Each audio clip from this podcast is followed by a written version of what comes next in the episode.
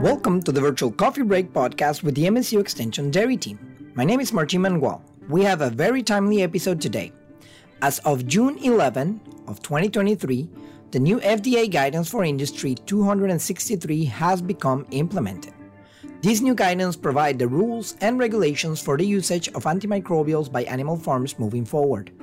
Dairy educator Paola Bacigalupo Sangüesa discussed the meaning and implications of this new guidance with the David J. Ellis Chair in Antimicrobial Resistance, Dr. Pam Ruegg from Michigan State's College of Veterinary Medicine. A lot of timely information is on the way, so let's get it started. Welcome. My name is Paola Bacigalupo Sangüesa. In this episode of Virtual Coffee Break, I'm having Dr. Pam Ruegg are answering some questions about the new FDA regulation. Dr. Pam, thanks for being here.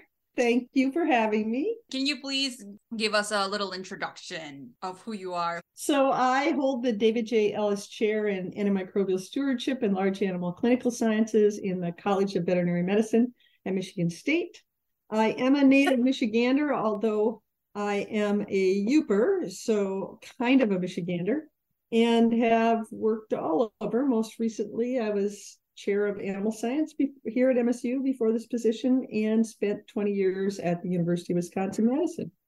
So glad to be here to discuss this important topic. Thank you. Our topic today is the GFI or Guidance for Industry 263. Can you please tell us uh, what is this? Yeah, you know, the name of it, GFI 263, is not descriptive at all. So it's kind of hard to, to understand, but the FDA regulates food safety in the US, and part of regulating food safety, they're responsible for regulating all drug usage, antibiotics, hormones, everything that's given to food producing animals. And so the way that they do that is they have regulations for what's permitted. Then, when they change regulations, they call those changes guidance for industry. So they'll issue various guidance for industries at various times, which basically means they're changing the rules. And one of the last one people probably remember was a guidance for industry about four or five years ago, which resulted in the veterinary feed directive, which took all antibiotics given in food or water away from over the counter, away from just being able to be mixed based on a feed distributor into requiring basically a veterinary prescription. So that was kind of the last one, and that was part of the last five year plan. And this guidance for industry number 263 is kind of the next step in that. And um, this is part of the most recent five year plan with the goal of improving antimicrobial usage on farms.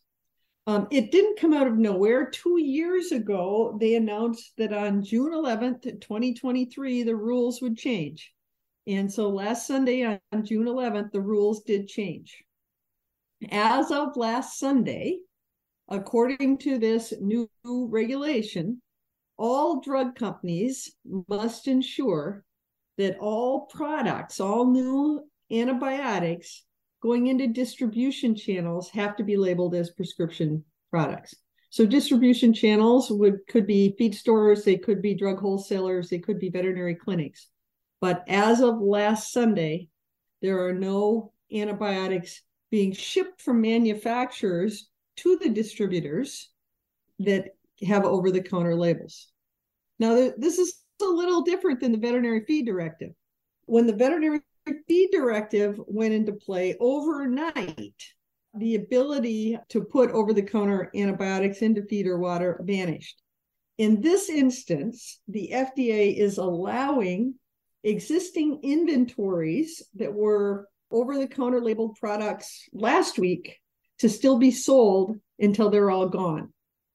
So if there was a product on the shelf Saturday, June 10th, in a distributor that was over the counter, that label is still over the counter. It can still be sold. It's still good until the product uh, expiry date comes up. But all new products going into distributors have pres- requirement for prescriptions from veterinarians. So this is there's a phase in period essentially for this.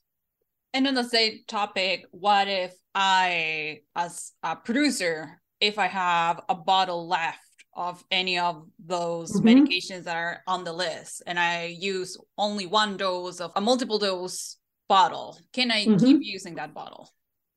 You can, according it, it's completely legal. If you purchased an uh, a product legally that, that has an over-the-counter label um, last week, last month, last year from any source, you can continue to use that over the counter until the expiry date or until you use that up. You just won't find um, new products at your distributor with an over-the-counter label anymore. Yeah, that's quite a difference with the FDA. Uh, mm-hmm. Uh, that makes this transition a little bit easier for producers, veterinarians, and farm stores. It does. So, what is the main goal, or what is pushing the FDA to start applying all this guidance for industry and ultimately the one that we're talking today? This is part of a continuing plan of the FDA to improve usage of antimicrobials, to have more oversight about usage of antimicrobials with the goal of maintaining the effectiveness of existing antibiotics and limiting the emergence of superbugs or resistant pathogens, bacteria. So this is part of a of a plan that is just gradually trying to ensure that we don't have a huge population of resistant organisms present in our environment, contaminating our food, or in places that people can come into contact with them.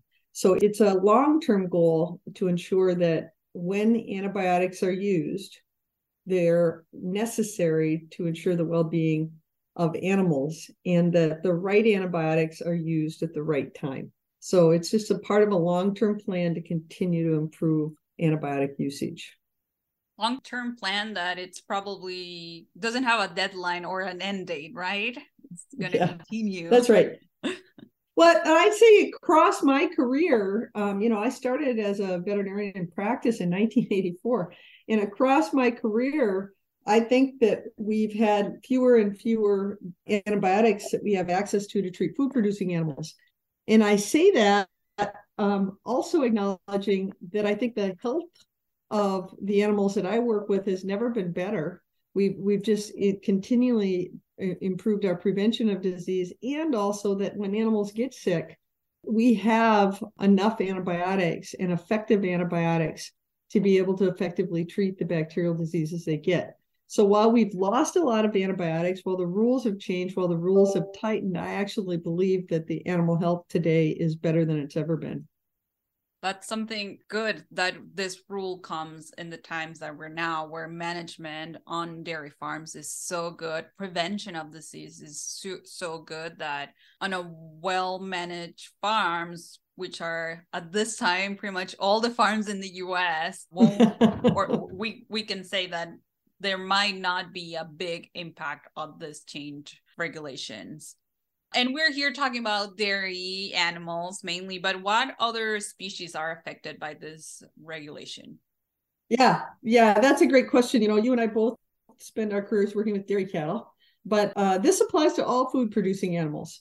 So this applies to beef cattle, it applies to swine, it applies to chickens, it applies to turkeys, but the primary probably impact of it that may be felt uh, is not on our probably larger commercial operations that have an existing relationship with a veterinarian, but probably smaller, uh, small ruminant producers that may have, you know, 20, 30, 40 goats or a small flock of sheep and they may be located in a rural area. They may not have a longstanding relationship with a veterinarian, and they may have been used to um, having a shelf full of drugs that they feel comfortable with, have been taught to use.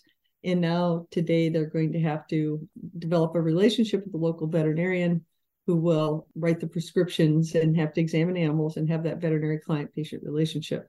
So it applies to all food producing animals and uh, not just dairy. And it's uh, not going to go away. It's uh, this is the way we go forward. By the way, there are some states that this will have no impact on because, like a state like California in 2018, January 1 in 2018, California banned all over the counter drugs already. So, um, you know, we've got the whole state of California, 40 million people, large animal agricultural industry who's already adapted very successfully to this type of thing. So, this isn't anything that I think coming out of the blue or we can't cope with. California, we all know that it's a big state uh, for dairy production, and if anything, mm-hmm. we only seen growth after that regulation yeah. for the for state for that state. So, if we follow the path of California for the rest of the country, we should be good, right? Absolutely.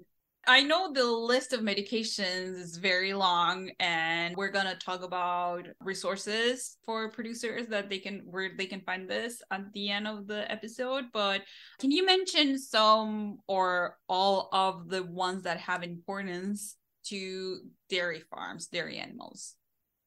Yes, that's pretty easy to do because it's a pretty short list.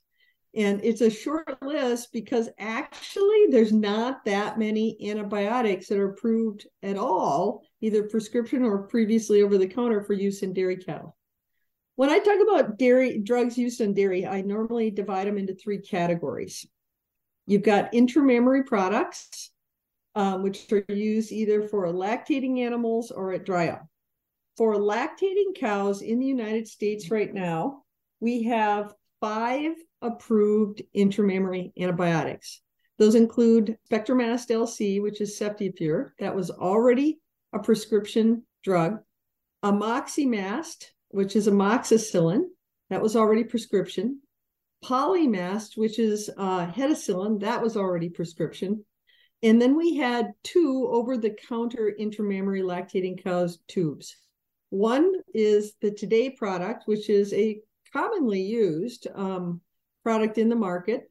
That's that's got a, a in it, and um, the other is a penicillin product, which is pretty rarely used, even though it is available. So for the five lactating cow products, the Today product and the penicillin product, which is called uh, those two products are now over the counter, so you'll need a prescription for those. There's seven dry cow products, Spectramast DC, Dariclox, uh, the Pen-Strep product, and um, I think there's one more. But of the seven dry cow products, three of them were over the counter. And that was the Tomorrow product, which is now requires a prescription. The Go Dry product, which is a penicillin product, which now requires a uh, prescription. And Albadry Plus, which is Pen Novobiocin, that requires a prescription. Uh, just to reiterate kind of the, the small impact this will probably have, while individual producers may need to change practices and get a prescription for some drugs, the market leaders for intramammary tubes are Spectramast LC and today, and Spectramast DC and tomorrow. Of the market leading products, it should be pretty easy to continue using whatever you're comfortable with and you and your veterinarian have decided is the best fit for your farm. So that's the intramammaries. Uh, the systemic treatments of um, what the FDA defines as a lactating cow is pretty simple also. A lactating cow, uh, according to the FDA, is any dairy animal greater than 20 months of age. So that is regardless of if they're lactating or not, they're a lactating cow. So these rules apply to all dairy animals greater than 20 months of age. There are only five approved antibiotics the Ceftiofur, which comes in three formulations. That's Naxcel, Excenel, Excede, and generics. And ampicillin, which comes as Polyflex and generics. Those two are already prescription. And then the other three were over the counter, and that's oxytetracycline, penicillin, and sulfadimethoxine, which commonly is Albon pills or, or others. And of those three, oxytet, penicillin, and sulfadimethoxine, those drugs now require prescription. Again, those drugs are used much less commonly than the Ceftiofur or the Polyflex. So I don't think it'll have a big impact. Calves, we have access to more antimicrobials. There's 10 approved antibiotics. And of those 10, the same three as the lactated cows, Oxytet, penicillin, and sulfadimethoxine, now require a prescription. And basically, in the dairy world, in injectables, it's Oxytet, penicillin, sulfadimethoxine that now require prescriptions. And it's the today and tomorrow intramammary products and the penicillin and pen-novobiocin intramammary products. That's it. So not a very long list, very easy to mm-hmm. remember. And if you are a producer listening to this episode and you heard any of these drugs that you're currently using, now you're aware that you need to find a prescription. You need to get a prescription for the next time you you want to purchase those antimicrobials. After this rule started, are there going to be any over the counter antimicrobials that can be used on dairies? No. Well, as the inventory that was in mm-hmm. the distributors already that were labeled over the counter, as that inventory depletes, there won't be any replacements for that. By the way, I just want to talk a little bit about what it means to be an over the counter drug legally, according to the FDA. There are three types of permitted usage in the US. One type is over the counter. Over the counter approvals mean that the drug that you buy must be used exactly as the label defines. For example, if you buy penicillin, it may say intramuscular penicillin given for bacterial pneumonia. So that's what's on the label at a dose of one cc per 100 pounds for less than four days. So that's on the label of penicillin. If you give it by another route, sub Q, if you give it for another disease, metritis, if you give it at a higher dose, three cc's per 100, or if you give it for five days, that's not allowed under existing over the counter rules. That's another reason the FDA is pulling these things into prescription only. So, over the counter drug usage implies that you are exactly following the label. That's the only legal over the counter usage. And that, of course, is what has changed as of June 11th, 2023. The second type of usage, which is now more prevalent, is a prescription required. Prescription required, if you get a prescription for a drug, it still must be used exactly as the label defines. So if you get a prescription for penicillin and you buy it now, the same drug that you bought two weeks ago over the counter, unless you have a prescription for extra label usage, which is a separate process, a prescription um, usage still requires usage exactly as the label implies. So again, you can't deviate. You can't use it for a different condition. You can't use it for a different route. You can't change the duration. It has to be exactly as the label implies. So prescription usage is still permitted. Extra label usage is a permitted usage in the US. That can be either an over the counter or prescription drug. And extra label usage is any administration of a product that does not exactly follow the label indication and dosage. So that would be a different dosage, three cc's per hundred or something, different frequency. If you gave an intramammary tube that's labeled for once a day, twice a day, or one that's labeled for twice a day, once a day, those are extra label usages. A different route. If you put an intramammary tube in the eye to treat pink eye, that's extra label. A different animal, if you use a drug labeled for cattle and sheep, that's extra label. Or if you treat a disease with a labeled dosage, but the disease is not listed on the label. So, for example, if bacterial pneumonia is listed and you use it for foot rot, that's an extra label usage. And by the way, there are no injectable antibiotics that are approved to treat mastitis in the US. So 100%, if you anytime you give an injection to a sick cow for mastitis, that's an extra label usage of that drug because there's no approved drugs. The difference with extra label usage is that requires authorization by the veterinarian of record, the veterinarian who holds the veterinary client patient relationship for the farm. And that veterinarian is then responsible for ensuring an adequate withholding period before the meat or milk is sold. So, you know, it's important to understand the different types of usage. As we phase out of these over the counters drugs that are still uh, in the distribution channels, that usage will go away. But if you're using an over the counter drug, not exactly according to its label, you need to have your veterinarian involved already, anyways. Thanks for that clarification. And I hope producers were following those rules before this. Now, almost to close this episode, I'm going to make a bold statement here saying that I think humans, but specifically this case is this industry, we are never excited about more regulations. But I think you and I agree that this new GFI 263 rule it's coming with some opportunities for producers and for veterinarians. Can you talk a, a little bit about that? Yeah, I really agree with that, Paula. Anytime I think, I mean, you can look at things glass half empty, glass half full, right? One of the things I think that the glass half full part of this change in the regulations is the opportunity for more engagement of producers and veterinarians to ensure that we're using antibiotics in the best possible way. You know, consumers have no idea that we care about this. There was a survey done just a few years ago at, at Cornell. It was a very legitimate survey of consumers of dairy products. And 70% of those consumers indicated they felt that they had a personal risk to their own health based on use of antibiotics on dairy farms.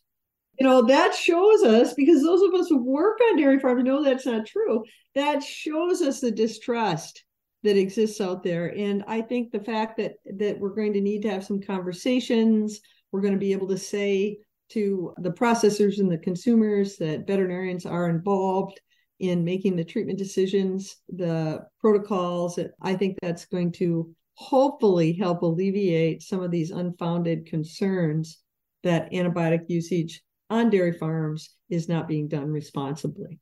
We're also going to be ready for when those consumers that are so disconnected that see this as a risk off for their health ask how are we managing the use of antimicrobials we're going to have all the years probably of to demonstrate that we are doing a good job in the industry.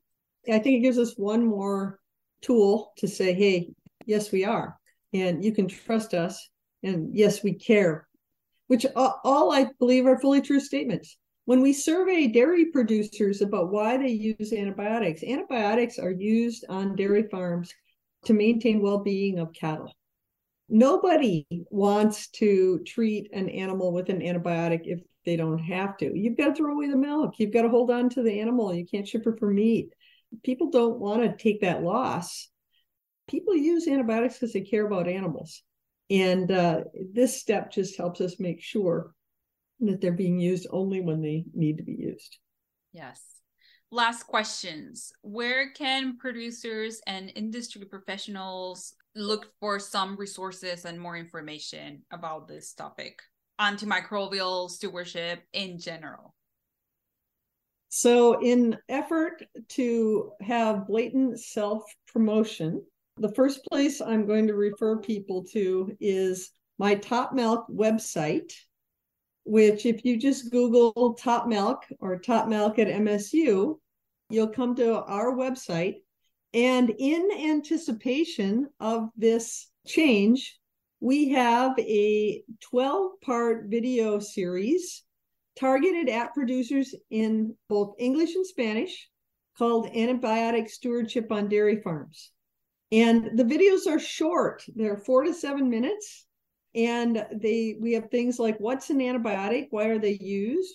Rules for using antibiotics, deciding when a sick animal will benefit from antibiotics, types of approved antibiotics, etc., etc. We even have one that's what drugs can't be used to treat dairy cattle, and um, others about how to read drug labels. So there's a practical array targeted at producers and farm workers, and uh, I'd say stop there first. Yeah, and as a person that has listened to those videos, uh, and if you're listening to this podcast, you can listen to them too. You don't have to watch the yeah. video. So if you're a podcast listener while you're working, driving, uh, just click on that playlist and it will keep running and running one video after the other one. That's a good point. Thanks. I should actually promote that more, the podcast version of these yeah you just don't look at the screen because i, I will assume yeah. that i i listen to, to them while i'm driving so i just click play yeah and i get the same information yep you do what other resources or websites would you recommend to look for information if you take a look at the fda the fda actually has a variety of resources for this many uh, aabp american association of bovine practitioners has a number of resources for this. And if you just Google guidance for industry 263, you're going to find a whole bunch of stuff out there. Yeah, it's not the most memorable name, but yeah, uh, yeah.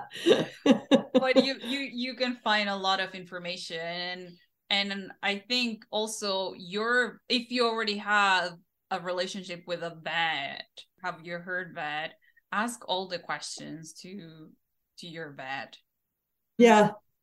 Last question, Dr. Pam.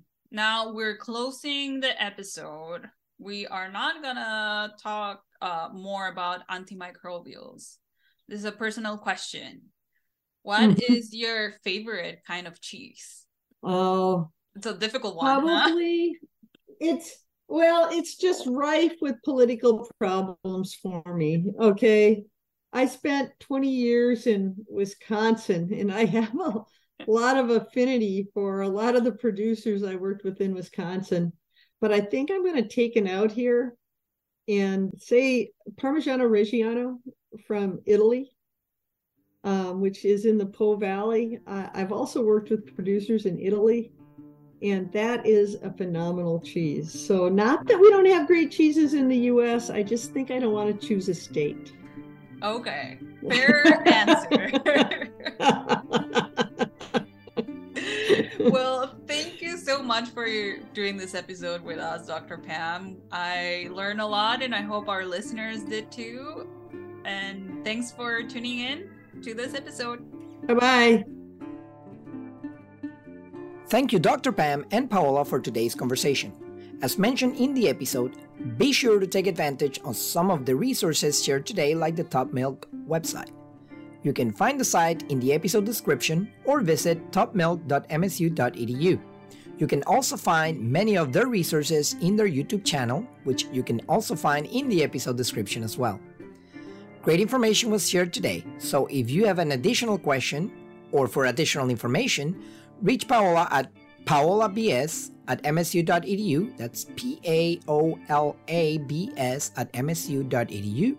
Or you can reach Dr. Ruegg at P L R U E G G at msu.edu. Join us next week as we learn from the experience of a Michigan farm that has implemented lean management principles to manage their dairy operation. We will hear from the farmer and the consultant that will share interesting aspects and ideas from this approach. I'm sure many will find ideas that can help their own farms, so I hope you'll join us then.